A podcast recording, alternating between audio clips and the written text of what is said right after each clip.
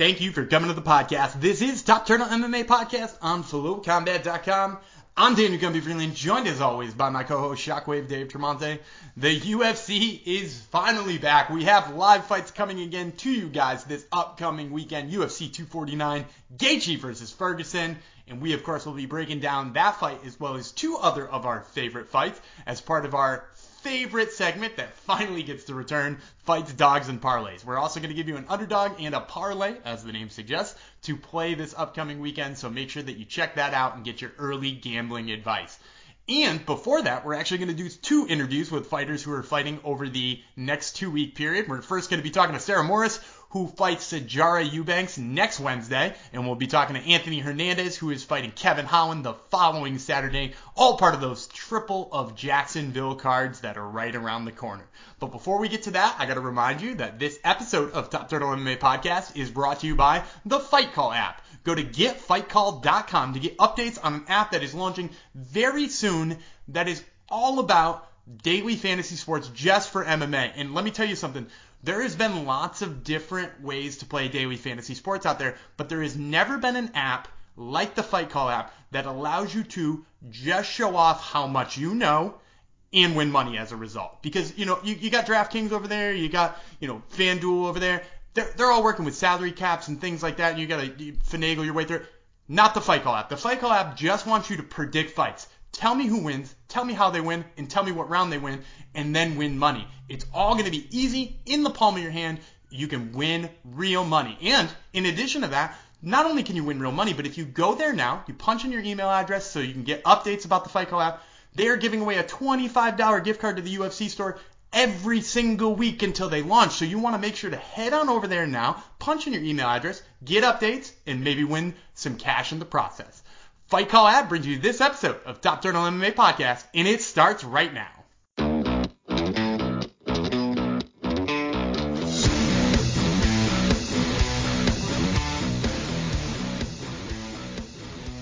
This is Daniel Gumby Freeland with Top Turtle MMA on FlowCombat.com. And today I have the pleasure of speaking to Sarah Morris, who fights Sijara Eubanks on whatever we're calling this UFC card on Wednesday, May 13th, down in Jacksonville. Now, Sarah, the, the fight was booked for Brooklyn, then California on tribal lands. Now it's in Jacksonville. It's a different date. Describe how you've been dealing with this whirlwind of changes over the last, you know, month seemingly. um, I guess I've just been taking it one day at a time. I don't really know how it's it's been strange times for sure. And is how has it affected your training? Because I know you're training at Extreme Couture, and I know that, that that's outside of Canada for you. So, like, how has that affected your either your mental state or your preparation for the actual fight itself? Um, so like at the beginning of the lockdown, I mostly just trained at home with my boyfriend. Weeks or so working with my coach at the gym since we've both been isolated for, or all of us have been isolated for so long.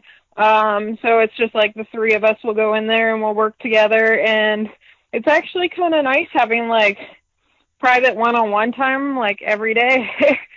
so it's yeah, it's been pretty good. Yeah, and you're actually not the first fighter who said that. Charles Rosa said a very recent thing uh, about the exact same thing. He, he feels like he's getting more attention. Is there an area of your game that you felt like has made particular gains as a result of that?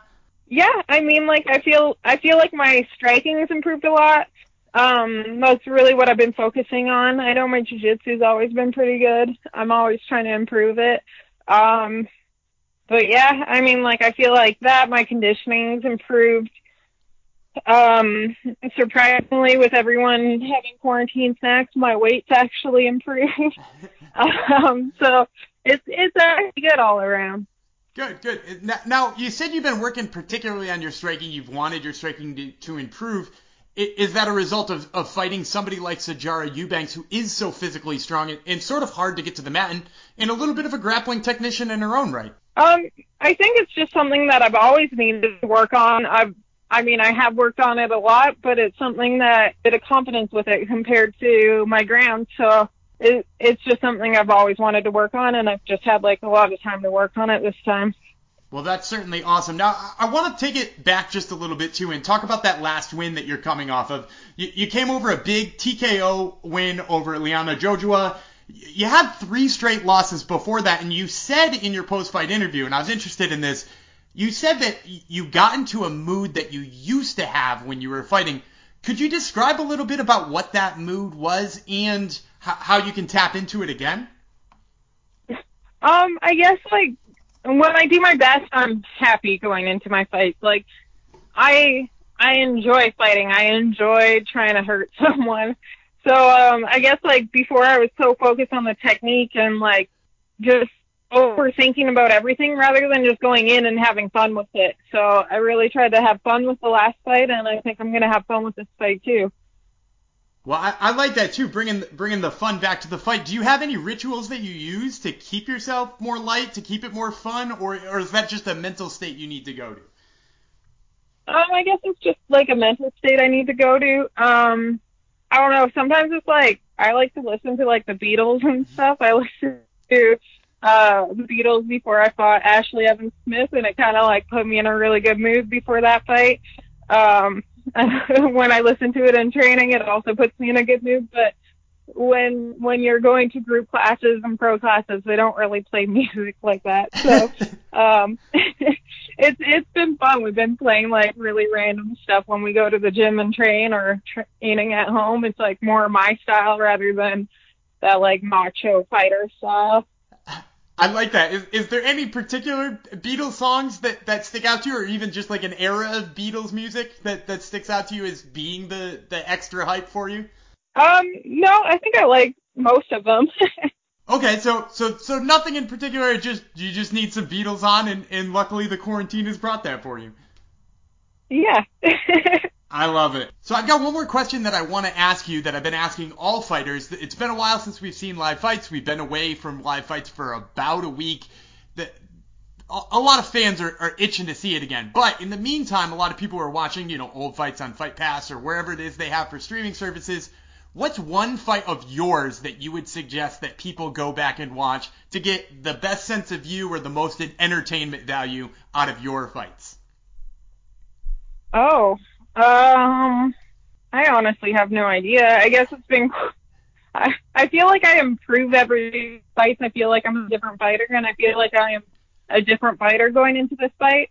Um, my most favorite fight I've never been able to find online. It was my first fight against Juliana Pena. Um, but one that you could find, I'm not. I'm not even sure. Well, out of curiosity, what was the? I mean, obviously a, a big win over uh, who is you know a huge name here in, in Juliana Pena now.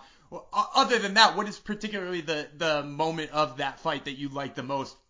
Being that we can't see it. Um, I I guess it went exactly kind of how I thought it was gonna go. Um, I, it was kind of pure domination. I got I got a topside crucifix like I was looking for. I elbowed her face in a lot. Um, her being as tough as she is, I dislocated her for stopping it between rounds. Brutal. All right, so uh, last and final question here before I let you go. Um, obviously, you're stepping into the cage against Sijara Eubanks on Wednesday, May 13th. Uh, do you have a prediction for that fight? How do you see it going?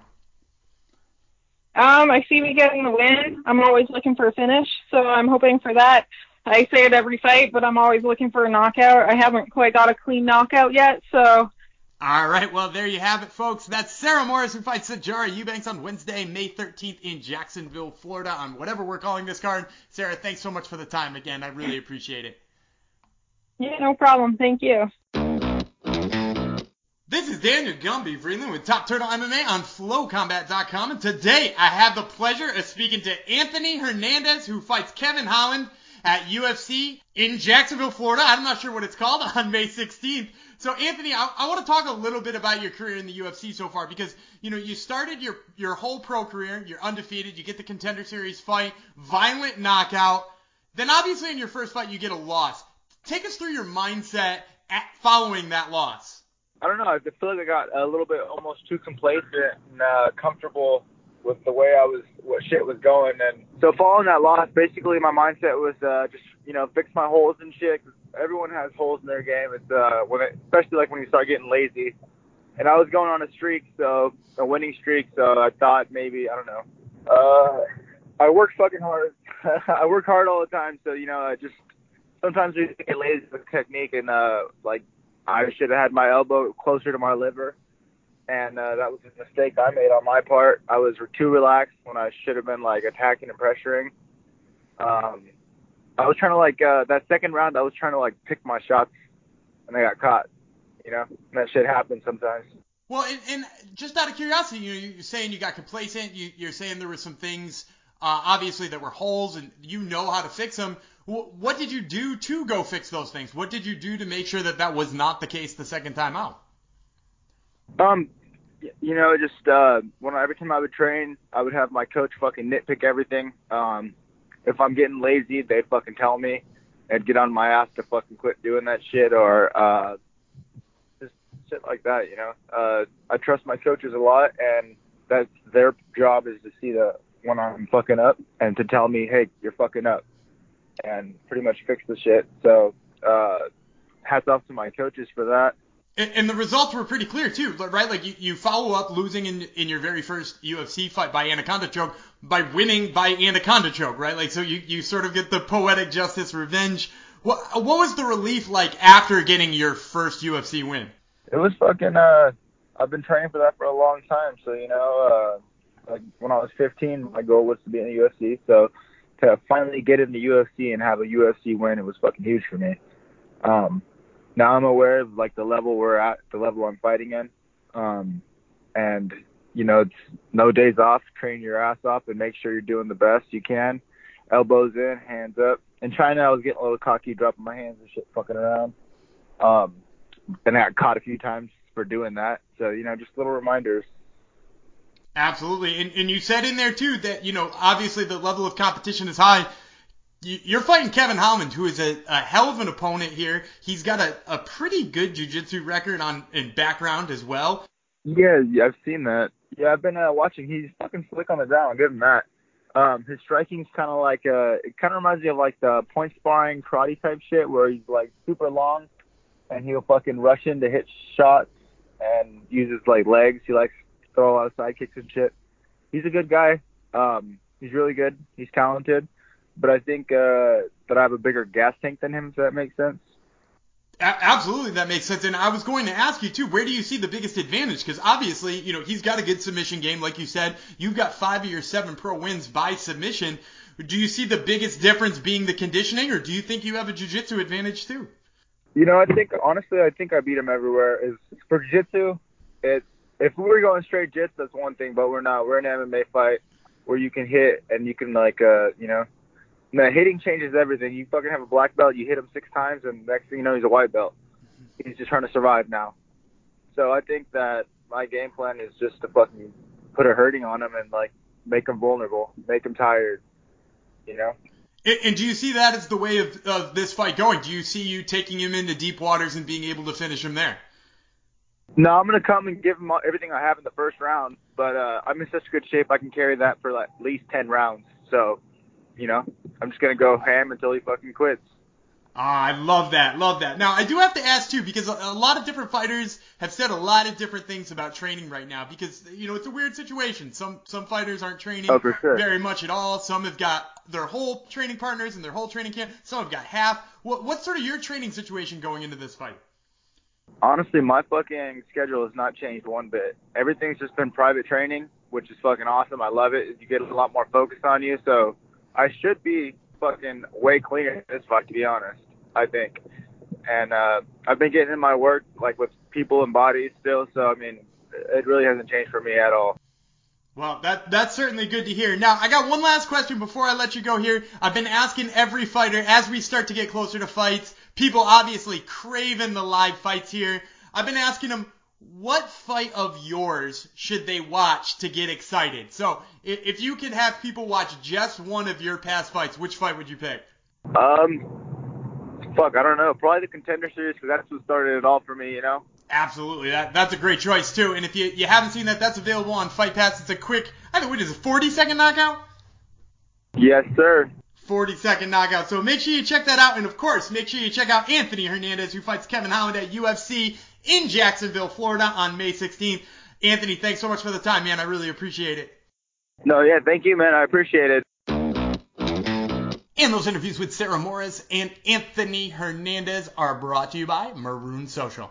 M-A-R-U-N-E. Marune Social is the one and only social media app to help track your martial arts progress. You can put notes in there. You can tag different techniques that you want to work in. You can tag your friends that you drilled it with, as well as putting it together a whole profile that says your belt level. You can log competitions. There's so many great things that you can do to help put all of your martial arts experience in one spot.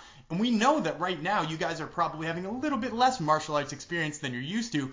The awesome thing about that though is that Marune Social is adapted. They are giving you a place to log your exercise as well. So not only can you now log your martial arts progress when you get back to that, but you can also log your runs or your cycling or maybe you're doing calisthenics or weight training. All of that can be logged in the app so that you can put nice and neat in one place how you are staying fit until you get back into that gym. So make sure you check them out, Marune Social, wherever you download your apps. Now, Dave, Oh, we've spoken with the fighters. We've talked about the concept of fighting during the time of COVID. We've given the fans things to watch while they're waiting. It's just time to talk about how jacked up we are for these fights. Shockwave Dave, how jacked up are you for these fights? It feels like COVID Christmas. Been waiting for this for a while. Whatever you want to say about how responsible or irresponsible it is, I'm not a scientist. I don't know what's going on at local hospitals where the show is taking place. I'm just a fight fan, and I'll just say thank you, Uncle Dana, for giving us a little entertainment. Call me a shill, call me a mark. It is what it is.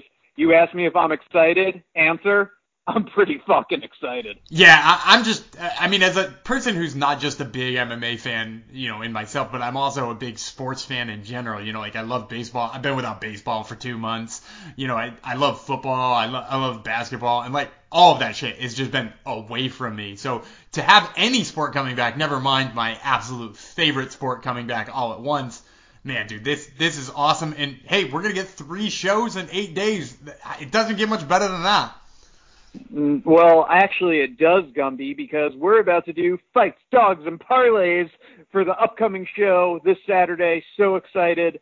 So let's get into it. It's our favorite segment on the show. Give you a couple of fight breakdowns, a couple of dogs you might want to play, a couple of parlays you might want to play. You can thank us when it's all said and done if we won you some money, or you could rage tweet us at Top Turtle MMA if we really did you dirty. Gumby, before we get into fights, dogs, and parlays, one may wonder, does any company sponsor said segment? Well, of course, Fights, Dogs, and Parlays is brought to you by Battle Clan Gear. Visit battleclangear.com. Make sure to use promo code TURTLEUP10, that's T-U-R-T-L-E, UP10 for 10% off all of your grappling needs there. And, and don't get me wrong, you're probably training a little bit less right now, but when you go back to the gym, don't you want to go back with some fresh duds? Well, you can do that at battleclangear.com. Tell them Gumby and Dave sent you and head on over there now.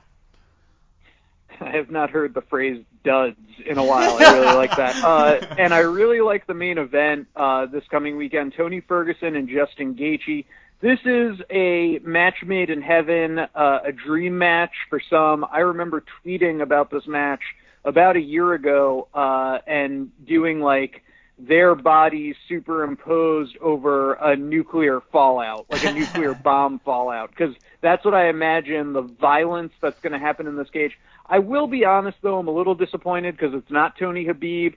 But let's be glasses half full here. It's still an awesome main event. It's Tony Ferguson minus 165 as the favorite, and Justin Gaethje plus 145. We've still yet to see Justin Gaethje utilize his wrestling in the UFC. Uh, they're both strikers of uh, very unique styles, really. You know, Ferguson, someone who utilizes elbows and and comes in with very crazy attacks. Gaethje, more of a classic kind of boxer brawler uh, has gotten into wars. He's not scared to open up uh, and even leave himself open to being hit. So that to me seems like a recipe for a lot of violence, a potential knockout, and I think of it as two helicopter propellers just crashing into each other. Who you got? I think I'm actually going to go with Justin Gaethje, uh, and, and, it almost devastates me to say so because I think it, it does ruin the, the, Tony Khabib fight that would have even maybe been more interesting from a stylistic standpoint. Certainly not more exciting. This is the most exciting fight you could probably make at the present moment. But to me, I, I like Justin Gaethje here because Tony has shown recently that he's very hittable. Um, and I I don't mean to say that in a, like a mean way. He is quite durable, but he's also very hittable. Remember, Anthony Pettis hit him so hard, stunned him, wobbled his feet, and he wound up having to do front rolls until he could come back too, you know, and, and really settle himself down. He winds up winning that fight, of course, because like he, I said before, he is super durable. Gaethje's also super durable, but Gaethje also hits a lot harder than somebody like Anthony Pettis. You know, when, when Gaethje hits you, you go out. You know, you know, see James Vick, although James Vick's not really a great option there, but but see the other people he knocked out. Justin Gaethje has got more power than Anthony Pettis. I think he's only probably got to touch a, a, reckless Tony Ferguson once to really put him down and put him in trouble. And, and when I'm drawing paths to victory here for, for Ferguson, there are plenty of them, right? He could take to, or uh, Justin Gaethje into deep waters and win a decision. We saw him do that with RDA, so he's certainly got the ability to do that. We could I could also see him tagging him with one of those elbows and when Gaethje's moving or, or stunned a little bit, then sinking into submission. But I just see this as a fight where you're taking the best part of Tony Ferguson out of the game with Justin Gaethje's wrestling, and for that reason, I, I'm actually going with Gaethje here. Well, so I want to clarify one thing, and I, I like where your head's at. I, I tend to lean that way because I I can't really see Ferguson getting a sub off his back. I don't. Gaethje he tires, but he doesn't die.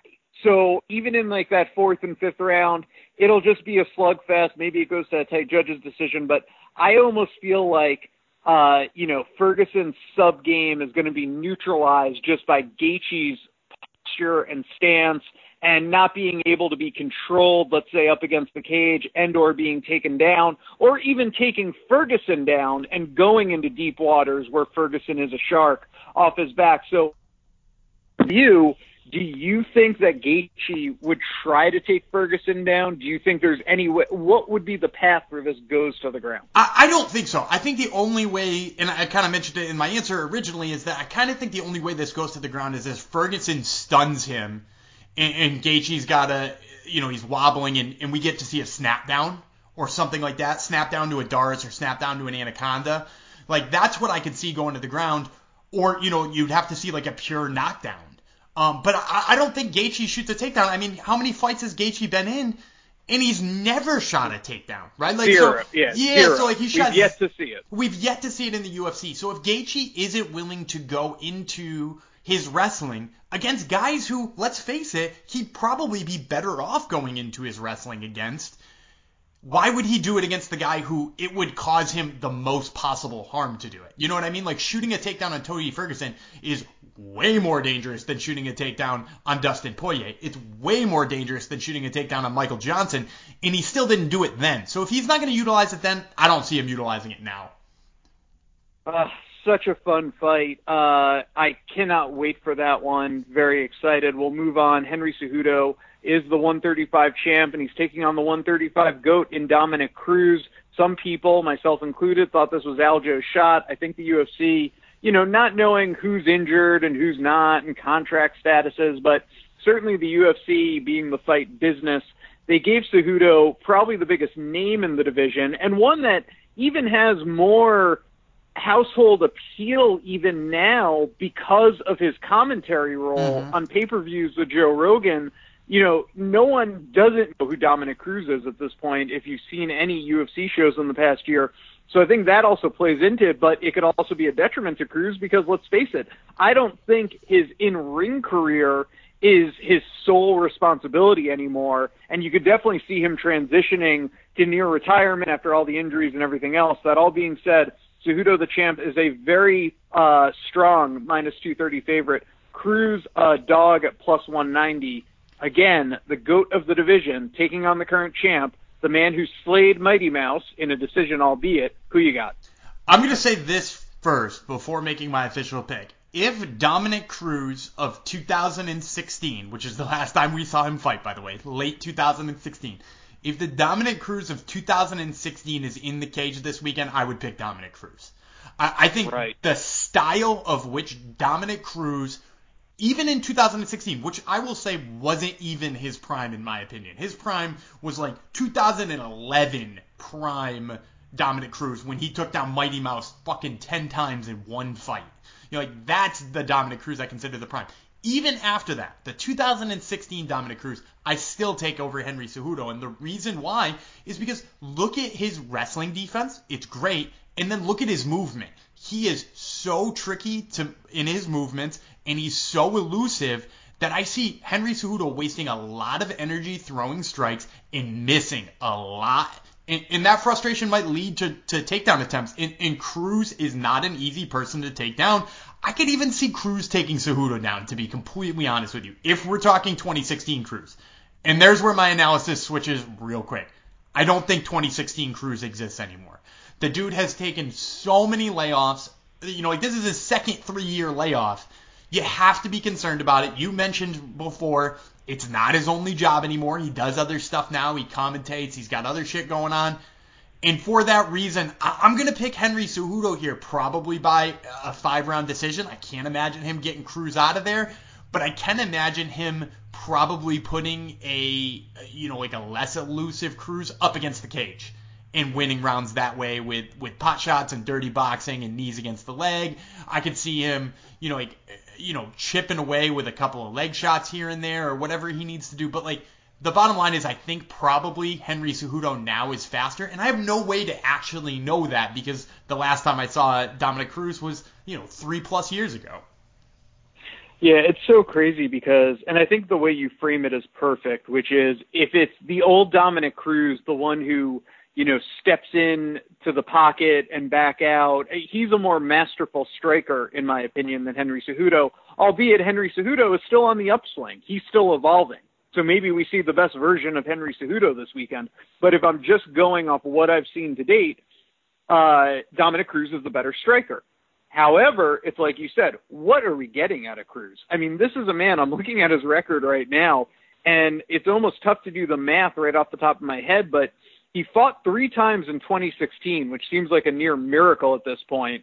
One time in 2014, and then we last saw him as a regular fighter in October of 2011. So let's take 2011 out of the picture and just go from 2012 to now. In eight years, we've seen him four times. So he's averaging once every two years, and that sounds a lot nicer than what it really is, which is three year layoff, one fight, two year layoff, three fights and then another three year layoff. I have no idea what we're going to get out of Dominick Cruz this weekend. I think the odds makers are right on it, calling him a plus 190 dog. That seems like very fair money to me. Uh, but again, you are dealing with the 135 GOAT, so just another interesting matchup that we get this weekend. Yeah, and I, I think that you're right about the, the lines makers there. At plus 190, you're basically guessing whether or not 2 to 1 odds that he's his old self or not after a three year layoff. We have a heavyweight battle uh, that should be pretty fun. Two knockout artists, two beasts of men, uh, very intimidating presence in that octagon. Jair Rozenstruik at plus 235 is the dog, taking on Francis Ngannou minus 275, the former title challenger. Uh, putting together a little win streak here. Does it continue this week? Uh, I, yeah, I'm going pretty easily with Francis Ngannou here, and, and part of the reason why is if you look at Rozenstruik's record in the UFC, he's 4-0, and you know, two of the fights lasted under 30 seconds, right? He knocks out Andrei Arlovski in 29. He knocked out Allen Crowder in nine seconds. That's nine. Okay, single digits, nine. But his other two fights, if you look at them, first one was against Junior Albini, uh, the guy who you most hilariously looked like he wore a diaper in a fight. Uh, Junior Albini beat him for a round, uh, beat him pretty handedly, if I remember correctly. And then eventually Rozenstruik lands the knockout. And if you go back to that knockout against Overeem, dude, he was down four rounds to none, in my opinion, against Alistair Overeem. And, and Overeem wasn't able to get him out there. He left him in there, and he get, gets a knockout with four seconds left. So props to him for being durable and, and landing with Overeem. But the bottom line is, if you lose a round against Francis Ngannou, you're done. It's over right? Like if he lost around to Junior Albini, you don't get that opportunity to do that against Francis. When you lose against Francis, you lose. It's over. And, and don't get me wrong, Rozenstruik has definitely got the ability to land the big knockout punch, but how many times have we seen uh, Francis Ngannou really get tagged. You know, everybody talks about Francis Ngannou's power. Francis Ngannou is actually a pretty good defensive boxer in his own right as well, right? Like he doesn't really get smacked around on the feet. You know, you look at the two losses, one of them is getting super wrestled up, and the other one it was that boring, you know, whatever it was with Derrick Lewis. I, I wouldn't even count that as a fight. So like he's not a guy who gets tagged. So like you're, you're putting a guy in there who has been tagged a little bit and has gotten beaten up against a guy who's got thunderous fists. So, you know, you got to go with Francis Ngannou, and I think negative 275 might still have some value in it. Uh, our dog of the week is Yorgan De Castro plus 160 over Greg Hardy. Uh, let's talk about it. Yeah, so the reason I like Yorgan De Castro here is, and, and, I've been touting him as a prospect I'm really high on for a while. He's got a very Mark Hunt feel about him. You know, he's kind of a, a bigger dude. He's got a little bit around the midsection. He has got phenomenal kickboxing. He comes from a kickboxing background back when he was in Portugal. And, and he's fighting somebody in Greg Hardy who has great athleticism, but has shown, first of all, his asthma or cardio, you know, seems to taper off towards the end of fights. Whereas Yorgan De Castro actually has phenomenal cardio. You also are taking a guy who's a very rudimentary striker and is just learning the game and putting him in there against a guy who has a kickboxing background. And sure, you can say the athleticism of Hardy might be able to take him down, but De Castro has also shown great takedown defense. On the contender series, he stuffed a D1 wrestler on two or three attempts right in a row before finishing him with leg kicks. So I'm really high on Yorgan De Castro. For him to be this big of an underdog, I, I, think there's tons of value in that. And I might even pick him if it was a, a straight up even matchup, if it was a pick 'em. Our parlay to play is Calvin Kattar at minus 240 and Vicente Luque at minus 250. Play them together and you get even money one to one. Yeah, and I think Calvin Kattar is probably one of the most critically underrated fighters in the UFC right now because – like, look back at his record. The dude has looked phenomenal in the fights that he's had. He's knocked out uh, Shane Burgos, who at the time it didn't seem like a big win because, you know, Shane Burgos was unranked and a relative newcomer now. Now he's ranked number 10 in the UFC. Shane Burgos is a legit guy. He's also knocked out Ricardo Lamas, Chris Fishgold. He beat the hell out of Andre Fili his only losses come to Renato Moicano, who's now not in the division. He moved up to lightweight. And Zabit Magomedsharipov. And to be honest with you, you give me two more rounds with Zabit, I think he beats him because he wins that third round handedly. Zabit looks like he's fading. So we're talking about a guy who, who might be like a top five or six talent. And he's fighting Jeremy Stephens here, who's a guy who is just going to box him up the whole time. And, and don't get me wrong, Jeremy Stephens is good and he's got the right skill set to fight that. But I think, you know, pretty safely we can go with the younger, better version of Jeremy Stephens here in Calvin Kattar. And then Vicente Luque, I think, is a slam dunk here. He's fighting Niko Price. Niko Price on the show earlier. I love Niko Price, but remember, Niko Price in his interview with us said, I asked him what has changed since the last time he fought Vicente Luque, where he got D'Arce choked three years ago. He says nothing has changed. He's the same fighter as he was then. He just plans on executing better that's not really what you want to hear when you're thinking, you know, three years of progression. So I like Vicente Luque here at negative 250. You can pair those together, get your even money back, and I think it's a very safe parlay. Boom. That is our fights, dogs, and parlays. You can hit us up on Twitter and let us know how we did for you, accepting both love and hate feedback right now. Gumby, that about wraps it up for us, I'd say. Why don't you do a little house cleaning, tell the people what they need to hear, and get the heck out of here.